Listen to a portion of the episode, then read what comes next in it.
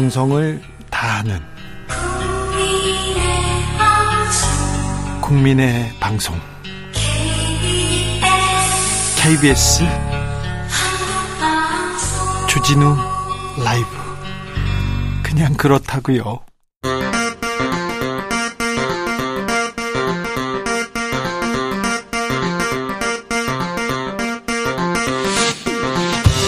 주진우 라이브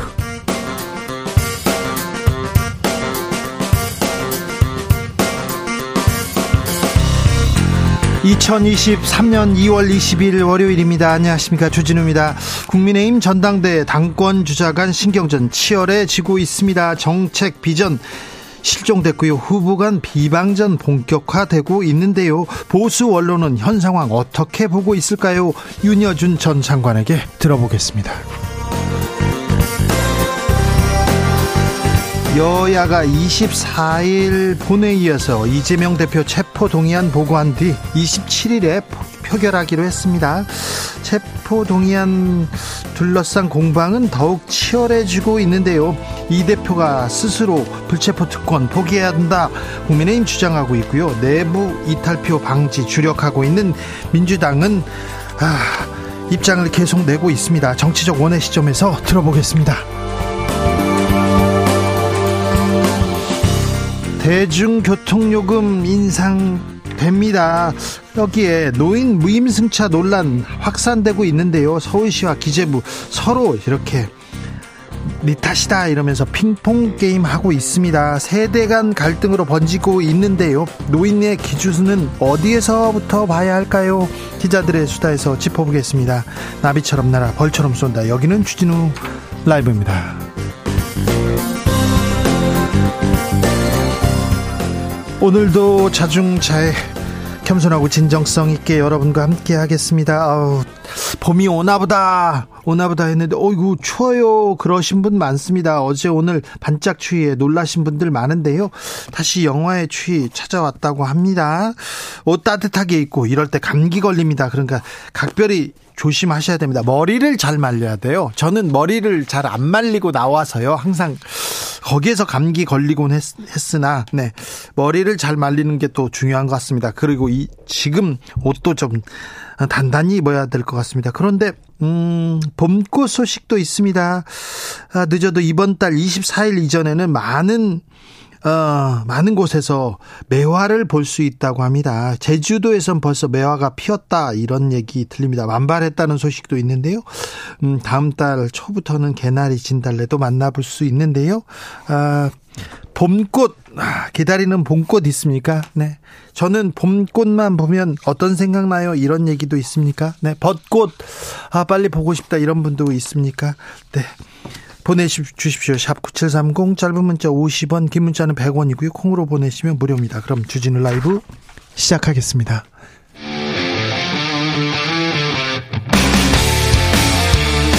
탐사보도 외길 인생 20년 주 기자가 제일 싫어하는 것은?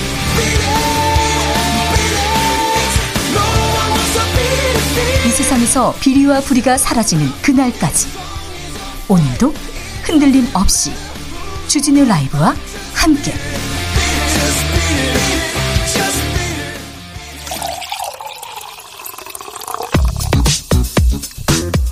진짜 중요한 뉴스만 쭉 뽑아냈습니다. 주스 정상근 기자 어서 오세요. 안녕하십니까? 북한이 미사일을 쐈습니까? 네, 북한이 지난 토요일 오후 두, 5시 20분경 동해상으로 탄도미사일을 발사한 데 이어서 오늘 오전 7시에는 동해상으로 초대형 방사포 두 발을 사격했습니다. 예, 앞서 발사된 탄도미사일은 대륙간 탄도미사일 화성 15형이었는데요. 예, 사거리가 수천 킬로에서 만 킬로에 달하는 것으로 알려져 있는 이 멀리는 미국 본토까지 타격이 가능한 미사일이라고 합니다. 북한의 탄도미사일 발사는 지난 1월 1일 새벽에 이어 약 50여일 만이지만 ICM 발사는 석 달 만입니다. ICBM 발사는 석 달 만입니다. 북이 쏘면 또 한미는 또 대응합니다. 어떻게 했어요? 네, 북한의 ICM 발사에 대해 한미 군 당국은 어제 긴급 공군 훈련을 실시했습니다. 어, 우리 공군의 최첨단 스텔스 전투기와 미국의 주요 전략 자산으로 꼽히는 B1B 어, 폭격기 등이 참여를 했습니다. 북한의 오늘 방사포는 이 훈련에 대한 대응 성격으로 분석이 되고 있는데요. 이 미국은 북한의 탄도미사일 발사는 복수의 유엔 안보리 결의안, 결의안 위반이라면서 한국과 일본에 대한 방위 약속은 굳건하다라고 경고했습니다. 어, 그리고 우리 정부는 대북 독자 제재를 단행했는데요. 어, 핵 미사일 개발 및 대북 제재 회피에 기여한 개인 4명과 어, 기관 5개를 독자 제재 대상에 포함시켰습니다. 이는 윤석열 정부의 네 번째 대북 독자 제재입니다. 아, 미국 본토까지 타격한 가능한 미사일을 쏩니다. 그러면은 미국 또 그리고 우리도 제재에 나서지 않을 수 없고 대응하지 않을 수 없습니다. 북이 쏘면 한미는 날고 뜨고 그리고 제재하고 한반도 긴장은 계속 고조됩니다. 서로 강대 강으로만 이렇게 대치하고 있는데 아, 한반도 평화를 위해서는 전혀 도움이 안 됩니다. 북한도 그렇고요. 우리 대응도 조금 고민해 봐야 되는 거 아닌가 이렇게 생각합니다. 북한이 쏘는 건 무조건 잘못됐고요. 음. 아무튼 한반도 긴장 고조되고 있는데요. 긴장을 평화보다 더 중요한 게 어디 있습니까? 안전보다 더 중요한 게 어디 있습니까? 여기에 더 조금 생각하고 고려해야 되는데 이 부분이 좀 부족하지 않나 이런 생각도 좀 해봅니다. 아, 물가 걱정입니다. 물가가 큰 폭으로 올랐습니다. 네, 지난해 전국 17개 시도 중 14개 시도의 소비자 물가 상승률이 5% 이상을 기록한 것으로 나타났습니다. 5%나요?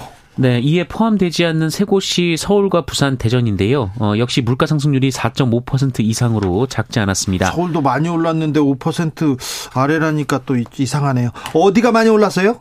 네, 가장 높은 지역은 강원도였는데요. 6% 물가가 상승을 했습니다. 어, 이어 제주도가 5.9%, 경북과 충남이 5.8%, 전남과 충북이 5.7% 등의 순이었습니다. 어, 여기에 제조업을 비롯한 광공업 생산이 대전, 경북, 서울 등 다섯 개 시도에서 전년보다 감소했는데요. 어, 2021년의 경우 전년도보다 광공업 생산이 줄어든 시도가 한 곳도 없었었습니다. 수출도 줄고 있고요. 수입도 실질적 수입은 계속 줄고 있다 이런 내용은 많이 나옵니다. 그런데요. 술값도 많이 오른다고 합니다. 서민들 야 퇴근 후에 한 잔 이제 부담스러워요 이런 분들 많아요. 네, 국민술로 불리는 소주와 맥주 가격이 올해 또 인상될 예정이라고 합니다. 이 맥주는 당장 주세가 올라가는데요. 오는 4월부터 맥주에 붙는 세금이 지난해보다 리터당 30.5원이나 올라갑니다.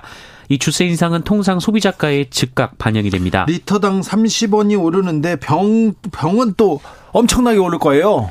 네, 어, 소주의 경우 주세는 올라가지 않지만 이 원 부자재 가격과 물류비, 전기료 등의 상승이 인상 요인입니다. 아, 특히 소주는 주정이 주 원료인데요. 이 주정값이 지난해 10년 만에 7.8%나 올라갔습니다.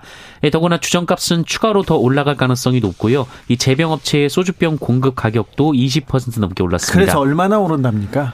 어, 얼마나 올릴지는 조금 더 두고 봐야 되는데요. 이제 다만 이 지난해 소주 한 병 출고가가 85원 올랐었는데 이 마트와 편의점에서는 100원에서 150원 올라갔고요. 어, 식당에서는 500원에서 1000원이 올라간 바 있습니다. 우리는 그러니까 500원, 1000원 올라간 걸 또 봐야 되네요. 식당에서는 그렇습니다. 그렇죠. 우리는 식당에서 먹으니까요. 6,000원 정도 될 것이다. 이런 예상이 나오고 있습니다. 소주 한 병이에요? 네네. 어, 6,000원이요? 네. 맥주 한 병은 얼마나 할까요? 맥주는 6,000원에서 8,000원 정도 예상이 되고 있습니다. 맥주 한 병에 8,000원요? 네. 아, 그래요? 엄청 많이 오르네. 저는 술을 못 먹어가지고 잘 모르는데 이거 엄청 많이 오른 거 아닙니까? 많이 오른 겁니다. 네. 네. 한 2, 3년 전만 해도 한. 2,000원 아니었나요? 2,000원까지는 아니었고요. 네. 싼 곳은 한 3,000원, 약간 좀 가격이 비슷한 곳은 4,000원 정도였습니다. 그렇습니까? 근데 5,000원, 6,000원으로? 네. 그럼 뭐 3년 전보다 한 두 배 올랐다 이렇게 얘기하는 사람도 있겠네요. 뭐 체감상은 그럴 것 같습니다. 아, 체감 물가는 더 많이 오르고 있습니다. 한국인의 삶 만족도는 이렇게 떨어지고 있습니다. OECD에서 최하위권입니다. 네, 한국인들이 느끼는 삶의 만족도가 경제협력개발기구 국가 가운데 최하위권에 그쳤다는 통계청의 발표가 있었습니다. 예, 통계청은 지난 2019년에서 2021년을 기준으로 우리 국민의 주관적 삶의 만족도가 10점 만점에 5.9점으로 집계됐다고 밝혔는데요. OECD 38개 국가 중 36위에 불과한 수준인데 30 38개 국가 중 36입니다. 네, 한국보다 삶의 만족도 점수가 낮은 나라는 튀르키예 그리고 콜롬비아 이렇게 두 곳뿐이었습니다. 튀르키예는 쿠데타도 있었고 지진도 있었고요. 지진은 최근 일이지만 그 콜롬비아에서는 계속해서 뭐 마약 카르텔 뭐 총격전 나오고 뭐 누가 뭐 총에 맞아 죽었네 이런 기사가 나오는 그런 동네였지 않습니까? 그런데 튀르키예 콜롬비아 말고는 우리가 삶의 만족도가 가장 낮다고 합니다. 네, 참고로 OECD 소속 국가 국민들의 삶의 만족도는 평균 6.7점이고요. 일본도 6점에 이릅니다.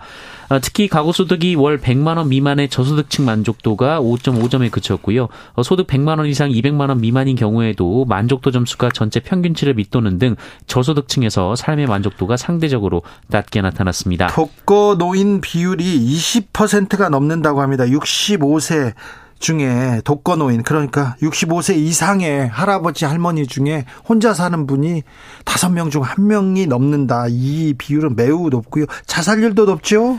네, 인구 10만 명당 자살로 인한 사망자 수를 뜻하는 자살률은 2021년을 기준으로 26명이 나왔는데요. 이 전년보다 0.3명이 늘었습니다.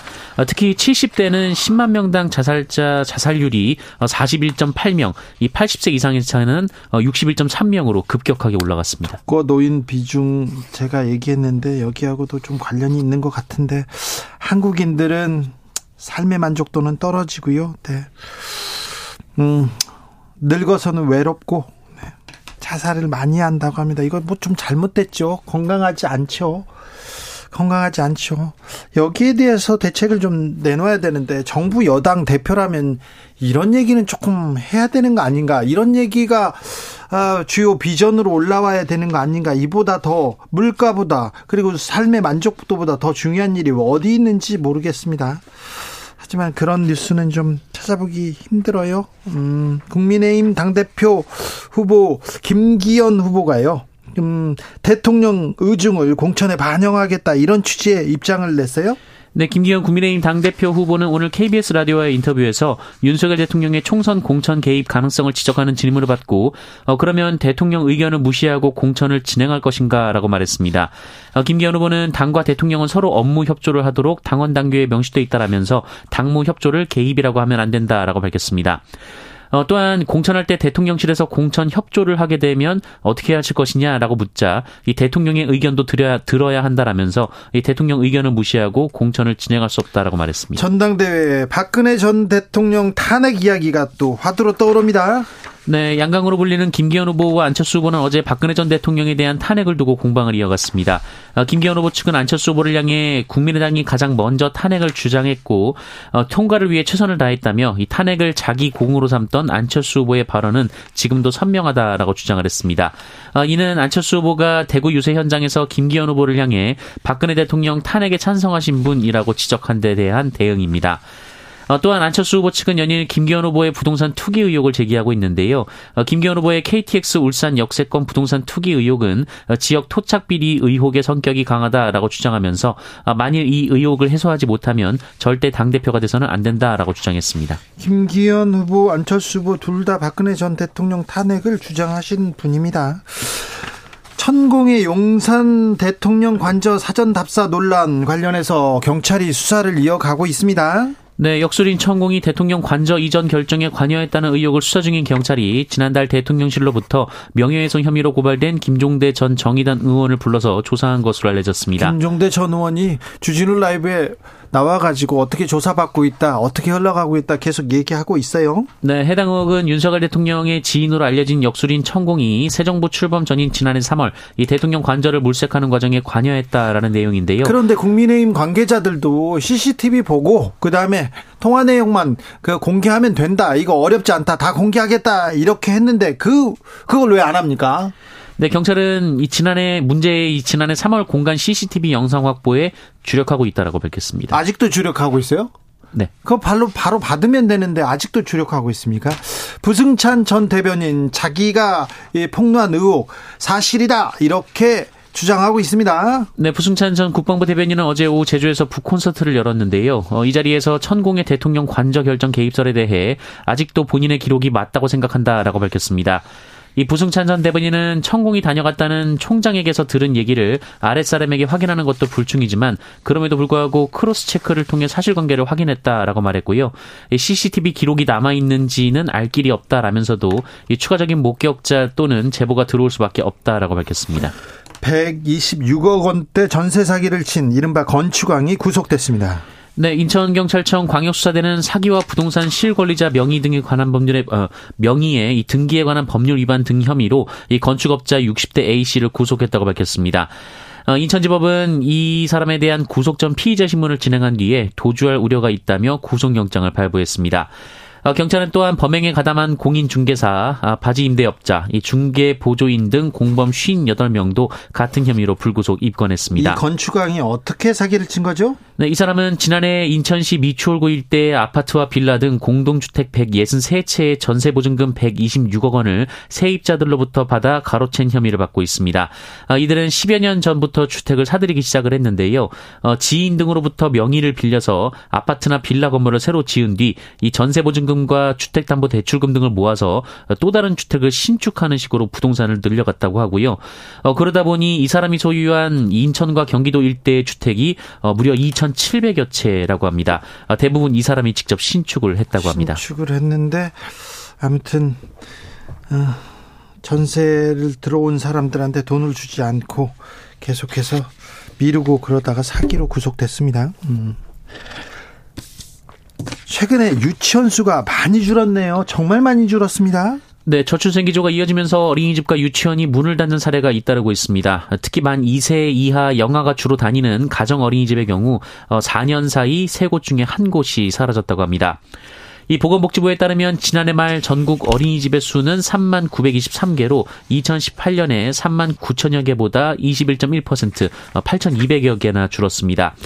이 아파트 단지 등에 설치되는 가정 어린이집의 경우 이 기간 18,000여 개에서 12,000여 개로 35.1%나 급감을 했습니다. 신생아 수 그러니까 출생아가 줄어서 이거 불가피한 현상이죠. 네, 어, 실제로 2017년 35만여 명이던 출생아는 2021년 26만여 명으로 27.2%나 줄었는데요.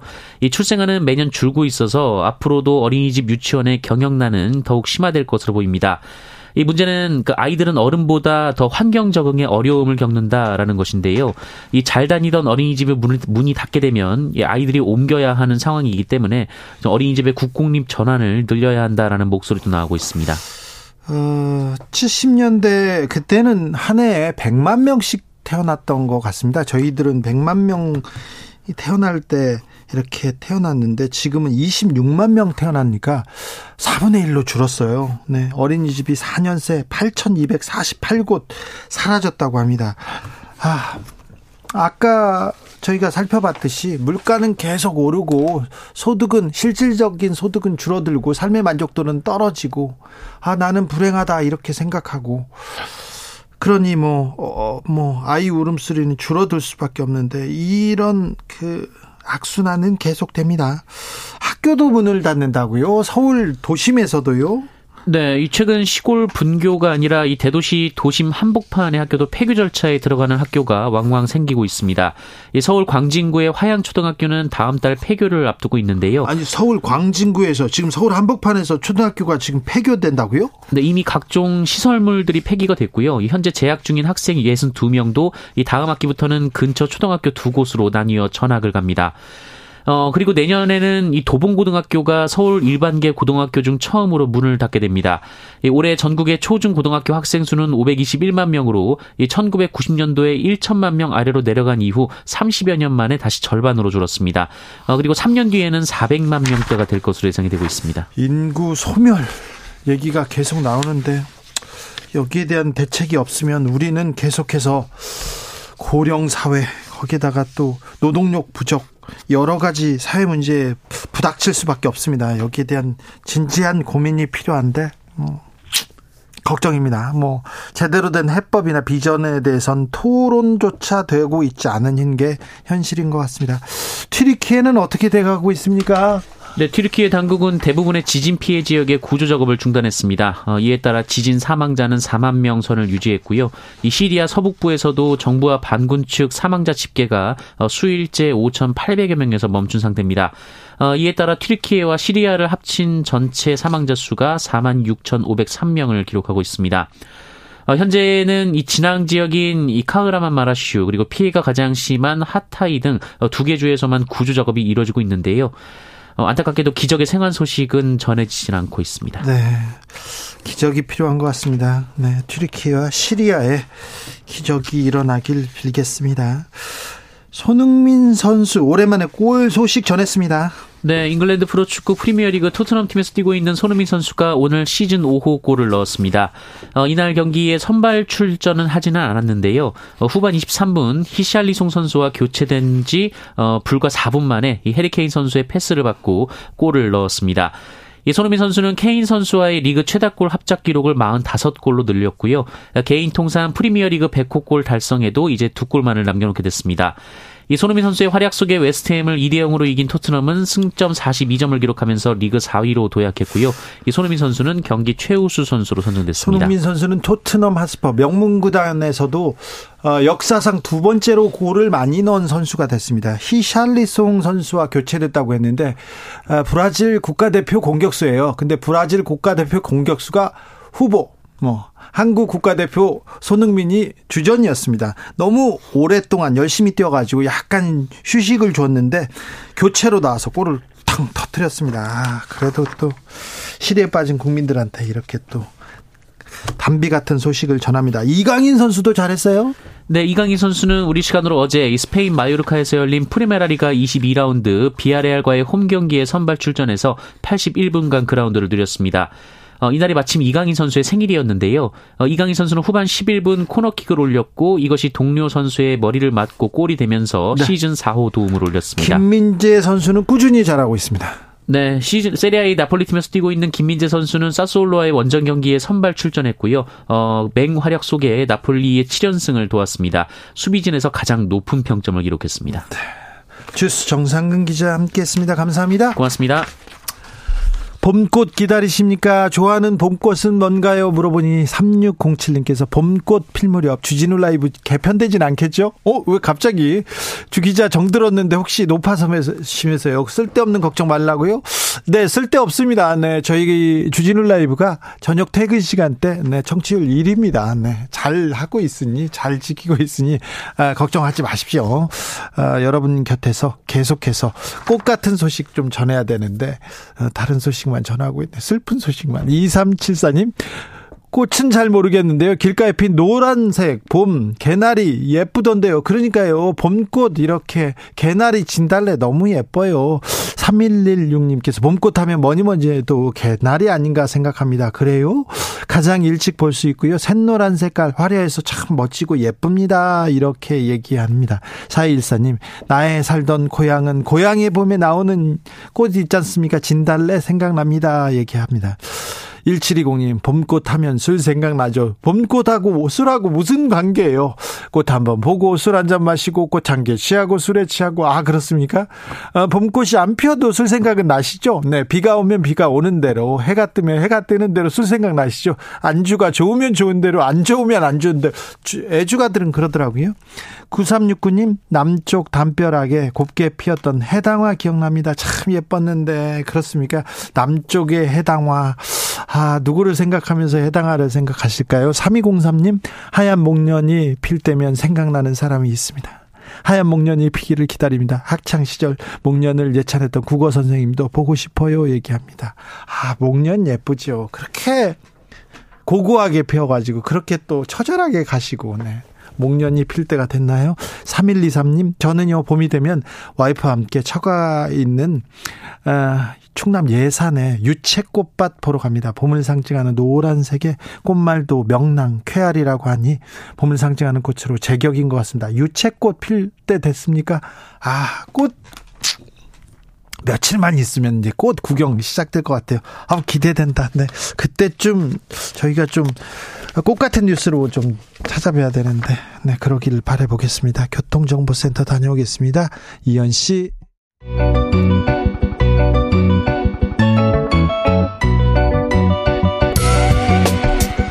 한층 날카롭다, 한결 정확하다, 한편 세심하다, 밖에서 보는 내밀한 분석, 정치적 원의 시점. 오늘의 정치권 상황 원회에서 더 정확하게 분석해 드립니다. 이현주 전 국민의힘 의원 어서 오세요. 네, 안녕하세요. 부드러운 카리스마 이현주입니다. 최민희 전 더불어민주당 의원 어서 오세요. 안녕하세요. 불굴의 희망 최민희입니다. 네. 아, 27일 민주당 이재명 대표 체포동의안 표결을 하기로 했습니다. 아, 그렇게 될 줄 아셨죠, 이현주 의원님? 네. 아, 근데 좀 생각보다 빨랐잖아요. 그래요? 네.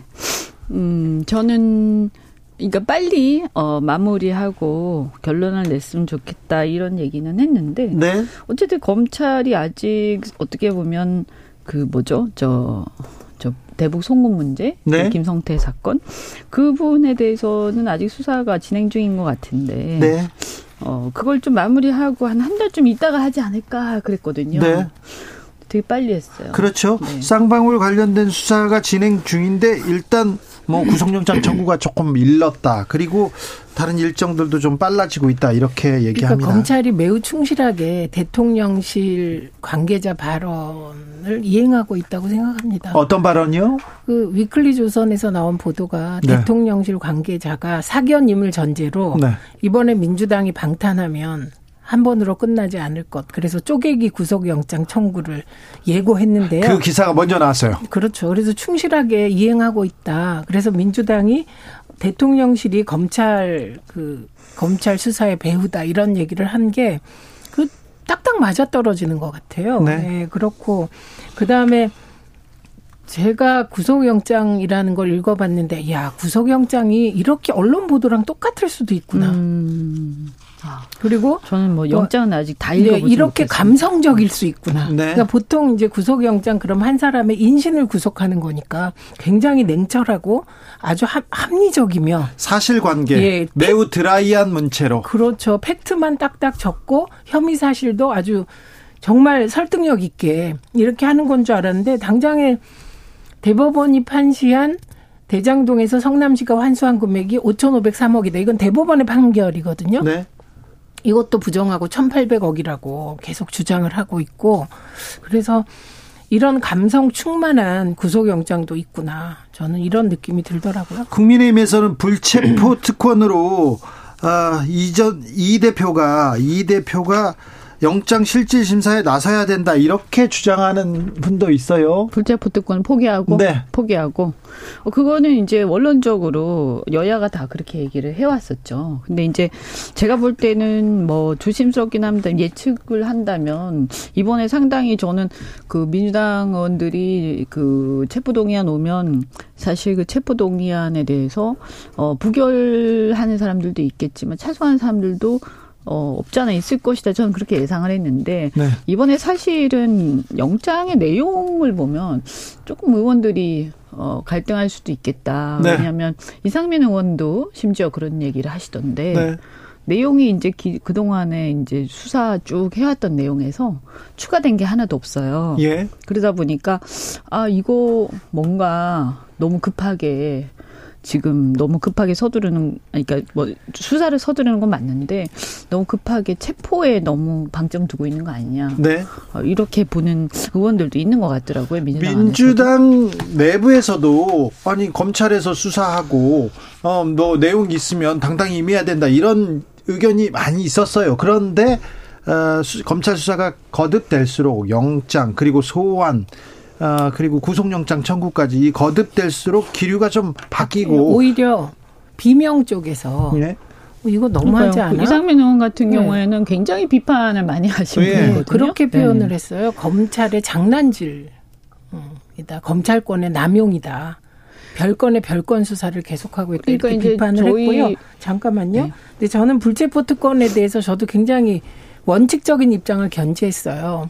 그래서 문재인 정부 때만 해도 아, 이 정도 민주적인 상황이면 검찰과 정치권과 이게 언론이 뭐 이렇게 서로 견제할 수 있다면 아, 불체포 특권이 없어도 되지 않을까 이런 생각을 했는데 이재명 대표도 주장하던 바입니다. 네, 윤석열 정부 들어서 저는 이렇게 검찰권이 야당에 대해서만 불공정하게 행사되고 이런 걸 보면서 정의당의 원론적인 주장은 원론적으로만 맞고 그 원론이라는 건 상황에 따라 수정돼야 되잖아요. 그래서 아 지금은 야당 의원들이 의정 활동을 잘하기 위해서는 면책 특권과 불체포 특권이 필요한 게 아닌가 이런 생각을 하게 됐고요. 비유하자면 방사능을 가득 담은 폭우가 쏟아지는데 그 방사능 차단 우산 쓰지 말라는 얘기랑 같다. 지금 불체포 특권을 음. 포기하라는 건 이렇게 봅니다.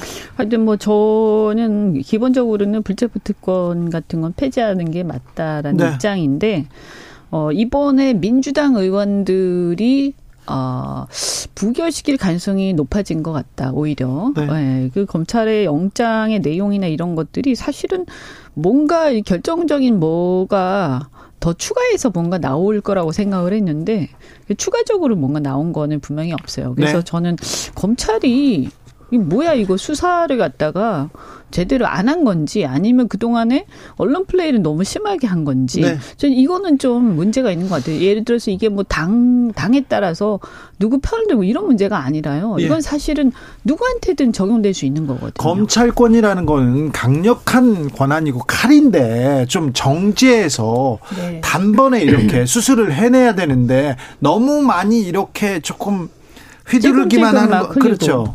음. 그런 얘기는 계속 그런 비판은 계속 됩니다. 음 아무튼 체포 동의안이 부결되면 방탄 국회다 이렇게 민주당을 공격할 건데요. 네. 그러니까 일단 그 방탄이라는 비판은 네.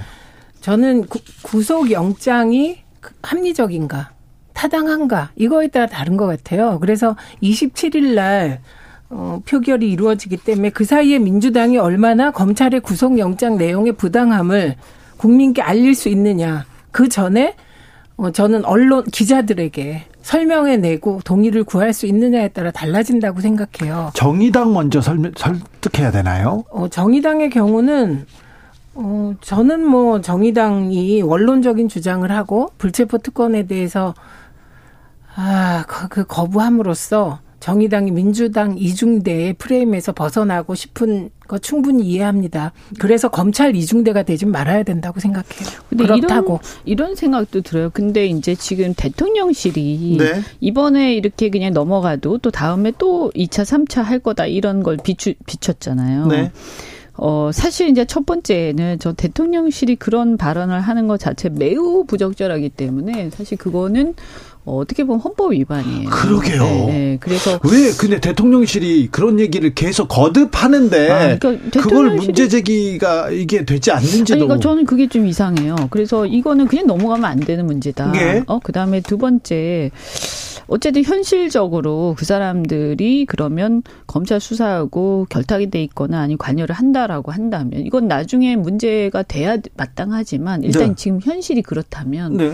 그러면 그들의 말대로 계속 영장 청구가 있지 않겠어요? 그랬을 때, 야, 그러면 또, 또, 그러면 부결하고 또 부결하고 이렇게 되는 것도 모양이 되게 우습단 말이죠. 그래서 민주당은 저는, 어, 어쨌든 이 부분에서 어떤 대안 같은 걸 좀 모색해야 되지 않을까 하는 걱 뭐 걱정을 해주면 좀 그렇지만 그렇죠. 남의 당인데 네. 민주당에서는 이 부분에 대해서는 더 대응해야 될 것 같습니다. 당 대표 문제이기 때문에 말하기가 좀 불편할 수도 있습니다만 방통위 문제, 뭐 최민희 의원님 전공 분야니까 방통위 문제만 놓고, 놓고 보면 대통령 대통령실에서 방통위원장 압박합니다. 그 이후에 검찰 수사가 계속 진행됩니다. 어 별게 없어? 전방위로 또 압수수색을 됩니다. 그리고는 예전에 나왔던 보도 하나를 가지고 다시 또 수사를 어, 재수사를 네. 시작됩니다. 이 부분에 대해서는 어떻게 봐야 됩니까? 우선 이게 TV조선 재승인 관련된 점수 조작 사건이라고 어, 음. 언론이 보도합니다. 네? 검찰이 지금 그걸 의심하고 있어요. 근데 내부에선 그런 일이 없었다는 거예요. 음. 네, 그리고 TV조선이 뭐 재승인에서 탈락했으면 모르겠지만 조건부 재승인을 받았는데 네. 그걸 다시 돌아가서 이제 문제를 일으키고 있다. 그래서 내부 취재를 해보면 적법하게 잘 된 건데 이게 굉장히 부당하고 억울하고 표적 수사를 하고 있다 이런 겁니다. 그래서 그 목표를 다 TV조선 재승인이 문제 있었냐가 아니라 한상혁 위원장을 나가라고 국힘, 국민의힘도 압박하고 대통령실도 압박하고 있는데 한상혁 위원장이 방통위는 독립성이 필요한 기관이라 난 임기를 지키겠다. 예. 그래서 한상혁 위원장을 표적으로 지금 이 모든 일이 벌어지고 있다는 인식이 내외에 팽배하더군요. 네. 그럼 물론 방통위 내부에도 여러 입장이 있을 수 있겠죠. 근데 오늘 전현희 위원장이 네. 자기가 가장 잘한 거 어, 그것은 내가 동 이 권익위의 정치적 중립성을 지키기 위해서 임기를 마감하는 것이다라고 말을 한 거예요. 예. 근데 이건 사실 권익위보다 방송이 더한 거거든요. 네. 독립성과 중립성 부분은 그래서 저는 정권이 더 이상 이렇게 무리하지 말고 심지어 농지법 관련한 위반은 탈탈 털었는데 경찰이 무혐의 낸 거거든요. 예. 불송치 결정을 했는데 그걸 다시 수사하라고 하는 시기예요. 이건 보복으로 보이지 않겠습니까? 이제 7월이 얼마 안 남았으니까 의원님들이 지적한 대로 대통령실에서 얘기하고 어 검찰이 움직이는 듯하게 보여주는 이런 어, 상황은 이 공정 공정으로 가는 과정 다 이렇게 의심받을 수밖에 없잖아요. 아니 그게 만약에 사실이라면 네. 만약에 진짜 검찰에 관여를 하고 있다면 네. 검찰 수사에 개별적인 사건에 그 국정농단이죠. 그렇습니까? 그럼요. 그렇죠. 헌법 위반이에요. 이거 굉장히 탄핵 사유고. 심각한 만약에 대통령까지 알고 계신다. 네. 대통령이 모를 리가 있겠습니까? 그러니까 이건 탄핵 사유까지도 가버리는 거예요. 그러니까 이건 매우 심각한 거기 네. 때문에 그 대통령실 사람들은 나는 그 사람들 제정신이 아닌 것 같아요. 근데 그말 얘기- 그렇게 하면 안 돼요. 그렇죠. 그런 발언을 그냥 계속 쏟아내잖아요. 네, 설사 예를 들면 대통령이 그렇게 말 그런 뉘앙스 얘기를 했거나 아니면 압박을 하면 오히려 대통령실에서는 그 선을 그어줘야 그렇죠. 돼요. 우리하고는 관여 관- 관계 없다. 우리는 전혀 아니 그런 밖에도 그렇지만 대통령한테도 이 이상 예. 이 문제에 대해서 얘기하시면 안 된다고 딱 그거 해야지 자기가 목을 걸고 그런 사람 지금 네. 우리가 저기 탄핵 이후에 지금 나라가 계속 이런 상황인데 이 또 이런 일이 반복되는 걸 국민들이 지금 바라겠습니까? 어, 저도 바라지 않습니다. 그래서 수정되길 바라요. 국정 운영의 방향이. 예. 그런데 저는 이게 되게 파국으로 갈 것 같습니다. 왜냐하면 음. 저는 국민의힘 전대 과정에서 또 그 김기현 후보가 한 얘기를 듣고 어 세상이 왜 이렇게 되지 싶었는데 네. 당무 개입이 아니라 당무 협조고 공천할 때 대통령과 협, 협의할 거다라는 말은 사실 저런 말을 저렇게 공개적으로 아무렇지도 않게 할까. 그러니까 그럼 대통령한테 물어보지 대통령 의견 무시하냐 무시하고 공천하냐 이런 얘기를 예, 하셨어요. 그러니까 무슨 그거는 말인지 저는 모르겠는데 원래 당정 분리거든요. 네. 그리고 대통령이 뭐 당정 분리가 안 되더라도 당정 분리라고 얘기를 하잖아요. 공무원 대통령은 공무원이세요. 공무원의 정치적 중립 의무가 우리나라에선 있어요. 행- 행정부의 미- 수반. 미, 이건 예. 미법이에요. 예, 그리고 노무현, 노무현. 대통령은 열린우리당이 잘 되면 좋겠다라는 그 말 했다고 탄핵까지 당했어요. 국회에서. 의결된 거 아닙니까? 네, 나중에 네. 이제 판결에서는 뭐 약간 기각이 되긴 했지만 그렇다고 해서 그게 문제가 없다 이렇게 이런 건 아니었거든요. 그랬어요. 그거에 네. 비하면 지금 일련의 대통령실을 통해서 나오는 결국은 대통령이 지휘해야 된다는 식으로 얘기하고 명예 당 대표를 해야 된다는 얘기를 하고 네, 유력 후보가. 당무 개입이 아니라 당무 협조고 음. 그리고 결국은 대통령하고 뭐 협의하고 뭐 의논할 거다 이런 식으로 얘기하는 거는 아 정말 나라의 기관과 기준이 어떻게 되는지 정말 요새 이게 헷갈립니다. 이제 혹시 청취자분들이 헷갈릴 수 있는데 이게요 왜 이게 위헌이고 사실 그런 걸 떠나서 왜 이게 자유민주주의의 기본 질서에 반하냐. 네. 그 공천이나 뭐의 공천입니까? 국회의 공천이잖아요. 네. 그러면 입법부를 구성하는 거예요. 예. 입법부를 추천하는 거거든요. 자, 네. 입법부는 뭐 하는 우리나라 대통령제지 내각제 아닙니다. 예.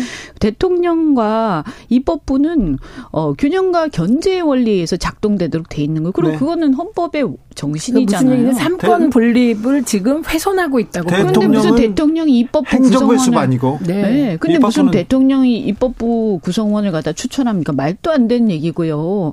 그거는 예를 들어서 뭐 정말 이 부- 비공식적으로 약간 뭐 뭐 한 몇 명 정도 이렇게 그 뭐라고 이 사람 좀 괜찮다 이렇게 비공식적으로 돌려서 돌려서 전달돼도 그거 나중에 문제돼요. 그거 예. 그럼요. 밝혀지면 지금 아니, 박근혜 대통령 박- 그래서 그 문제된 박거 대통령도 아닙니까? 그렇고 지금 이명박 전 대통령도 마찬가지고. 그랬고 그다음에 울산시장 선거 개입 네.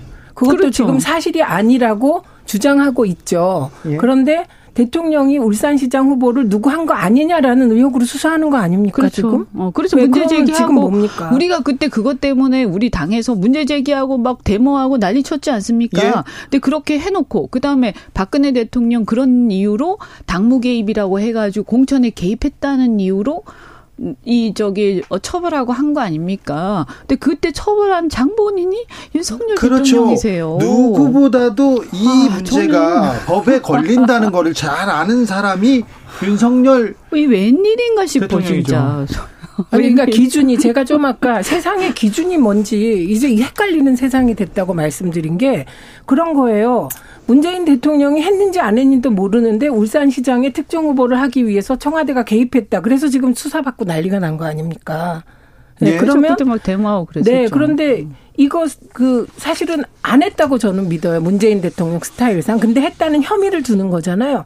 그러면 지금 윤석열 대통령 그렇게 해도 되고 문재인 대통령은 문제가 되고 그다음에 정무직 공무원 그 말하자면 임기 문제도 문재인 대통령 때 누군가가 예를 들면 정, 임기 있는 사람을 조금이라도 잘못해서 내보낸 문제가 되고 이 정부는 문제가 안 되고 지금 세상의 기준이 오직 윤석열 대통령이 자, 기준이 돼버렸어요. 그렇게 좀 흔들리고 있는데 그리고 대통령실이 아, 어, 법을 넘어서 여기저기에 관여하고 있는 정황이 보이는데 이게 민주당이 이건 안 된다, 이건 헌법 파괴다 이 얘기를 정확하게 하셔야죠. 아니 정확하게 하고 있죠. 그런데 주진우 앵커도 모르는 것은 언론이 전달을 안 하고 있다는 그리고 거죠. 이제 어떻게 보면 하고 있습니다. 그 체포 헌법 동의안. 때문에 다 지금 블랙홀이 돼가지고 그렇죠. 어, 관심사에서 약간 벗어나 있는 그런 상황이 돼버렸는데요. 근데 어쨌든 매우 중요한 사안인데. 네, 근데 이 문재인 정, 그러니까 문재인 정권 때도 보면 방송과 관련해 가지고 잡음들이 있었어요. 예. 어쨌든 그것이 얼만큼 법적 문제가 있었냐 이런 걸 떠나서 그런데 그때 굉장히 비판하고 또 그 이후에도 윤 대통령도 그 이제 대통령 후보 과정이라든지 여러 과정에서 이런 부분들에 대해서 이제 비판적 기조를 유지하셨잖아요. 그리고 국민들은 어쨌든 어, 좀 더 나아져야 된다고 생각하고 정권 교체를 한 거고요. 예. 근데 나 지금은요. 저는 지금은 이제 사실 어떻게 보면 엄밀히 말해 문재인 대통령은 죽은 권력이고 살아있는 권력 윤석열 대통령이세요. 그래서 어떤 의미에서는 문재인 대통령이 그 잘잘못을 떠나가지고 그때 문제 있었다 하더라도 지금은 살아있는 권력이 어떻게 하느냐가 또 더 문제인 거죠. 예. 근데 더 잘해야 되는데. 그렇죠. 더 잘해. 아니면 최소한 그때 뭐라고 한 거에 대해서는 극복해야 되는 거 아니에요? 아니 잘하겠다고 지금 정권을 잡은 거 아닙니까? 그러니까 그전 정권이 잘했다는 얘기가 아니라 그죠? 지금은 우리의 관심사 살아있는 권력이에요. 네, 지금 정권이 어떻게 네. 해주는지. 네, 그래서 더 나아져야 되는데 아 그렇게 막 비판하고 해놓고 지금 와서 똑같 은 비슷한 문제를 일으키고 있으면 지금 이제 1년도 안 됐는데 답답하죠. 자, 기업을 또 잘 아시는 법조인 출신 이현지 의원님께 여쭤봅니다. 윤 대통령 연일 노조에 대한 비판 계속 얘기합니다. 노조 법치 부정 단호하게 조치하겠다. 회계 공개하라 이렇게 얘기 나오는데 아 이거 이거 어, 대통령이 노조의 회계 장부 얘기를 하고 있는데 어찌 보십니까? 아니 그래서 그것도 뭐가 회계가 뭐 문제가 있어서 누가 문제 제기한 게 있나요? 아니, 그 러니까 민주노총은 90% 이상 응, 우리 거의 다 공개돼 있다. 네, 이미 이렇게- 예, 네, 이미 홈페이지에 공개돼 있다 뭘 얘기합니다. 공개하냐 이렇게 나왔어요. 그러니까 저는 지난번 화물연대 파업의 강경 진압 이후로 지금 노조 때리기로 지지율 올리고 재미를 노조, 봤다 예, 이런 노조 건가요? 때리기로 어, 지지층 결집시키는데 정말 그 지금 하신 재미를 봤다고 생각하는 것 같습니다. 아니, 너무 유치한 건데 만약 그렇다고 하면 지금은 사실 저는 오늘도 깜짝 놀란 게 우리나라가 OECD 중에 자살률이 가장 높잖아요. 네. 그런데 그 자살률을 30% 낮추겠다고 하고 나온 대책이 자살 수단에 대한 관리를 강화하겠다고 그 중에 하나가 번개탄 생산을 중단하겠다가 나왔더라고요. 아 정말요? 이 언론 보도가 언론에 나왔는데 이 네. 보도가 이상한 사실이라면 말, 저는 정말 어리석은, 어리석기 짝이 없는 그. 언론 보도가 나왔어요. 그런데 언론 보도가 잘못됐길 바란다는 거죠. 조금 어떻게 이따가 생각이 그런 수준밖에 안 되나? 조금 이따 부엌칼도 없앤다고 하고 막 그러면 어떻게 하죠? 마- 아니, 마포대교를 그러니까 없애야죠. 이 노조 문제는 그런 거죠. 노조의 문제는 두 가지 측면이 있는데 일단 노조의 투쟁 방식, 네. 그 다음에 이제 너무 과하게 뭐, 뭐 소위 기종 노조라고 하는 일부 노조죠. 다도 아니고요. 극히 일부. 네, 일부 노조에서 이렇게 보면 어 굉장히 이기적인 어떤 투쟁을 하는 부분들 이런 거 분명히 국민들한테 있어요. 질타를 받고 있습니다. 분명히 있죠. 네. 근데 그거가 있으면 그걸 딱 집어서 문제를 삼아야 돼요. 어떤 구체적인 걸 가지고 그냥 막연하게 계속 두리뭉실하게 구호만 외치면 안 돼요. 대통령이나 집권한 세력이 할 태도가 아니에요. 그거는 야당일 땐 몰라도. 네. 저는 네. 이런 생각이 들어요. 노조를 대하는 것도 검찰이 별건 수사하듯이 예, 노조를 대하고 있구나 이런 생각이 듭니다. 아, 그러게요. 걱정입니다. 그리고 또 더 나아가선 저는 정말 집권당으로서 또 그 다음에 대통령으로서는 전 부탁드리고 싶은 게 기본적으로 지금 이, 이 노동의 행태, 노동의 형태라는 걸 유형이 계속 바뀌고 이 산업이 바뀌고 있잖아요. 여기에 맞게 대통령이나 우리 당도 이 노동의 문제, 새로운 어떤 산업과 새로운 시대에 맞는 어, 노동의 새로운 어떤 인권 문제라든가 또 진짜 노동 현장에서 사람들이 원하는 거. 그러니까 예컨대 하청 문제라든가 동일 노동 동일 임금 문제라든가 그러니까 뭐 비정규직 정규직화 이런 거는 구호로서는 근사하지만 저는 현실성을 떨어진다고 봐요. 예. 그럼 현실적인 대안들을 내놓고 토론해야 돼요. 예. 알겠습니다. 지난 14일에 복지부에서 자살 예방 기본 계획안을 이렇게 발표했습니다. 아, 산화형 착화제가 사용된 번개탄은 생산을 금지하고 인체 유해성이 낮은 친환경 번개탄을 개발해 보급한다.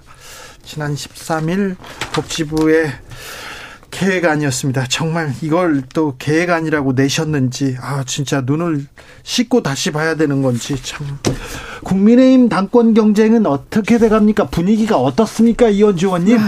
그건 뭐 어쨌든 안철수 후보께서 사실은 굉장히 그 이 지금은 좀 정책이 내지는 이제 약간 꺼지는 상태. 왜냐하면 안철수 후보한테 국민적 관심사가 안철수 후보한테 갔어요. 근데 그 이후에 왜 왜 이렇게 조용한 그거는 거죠? 항상 이렇게 보면 치 한번 쫙 올라갔다가 일단 또 꺼지죠. 근데 그 이유가 뭐냐면 네. 제가 예전에도 한 말씀드렸는데 그 반사적 이익이에요. 근데 그 반사적 이익의 실체가 있는데 그것을 원하는 그 사람들이 원하는 얘기를 해주고 거기에를 반영해 줘야 돼. 그 그렇죠. 민심을 네. 당심을.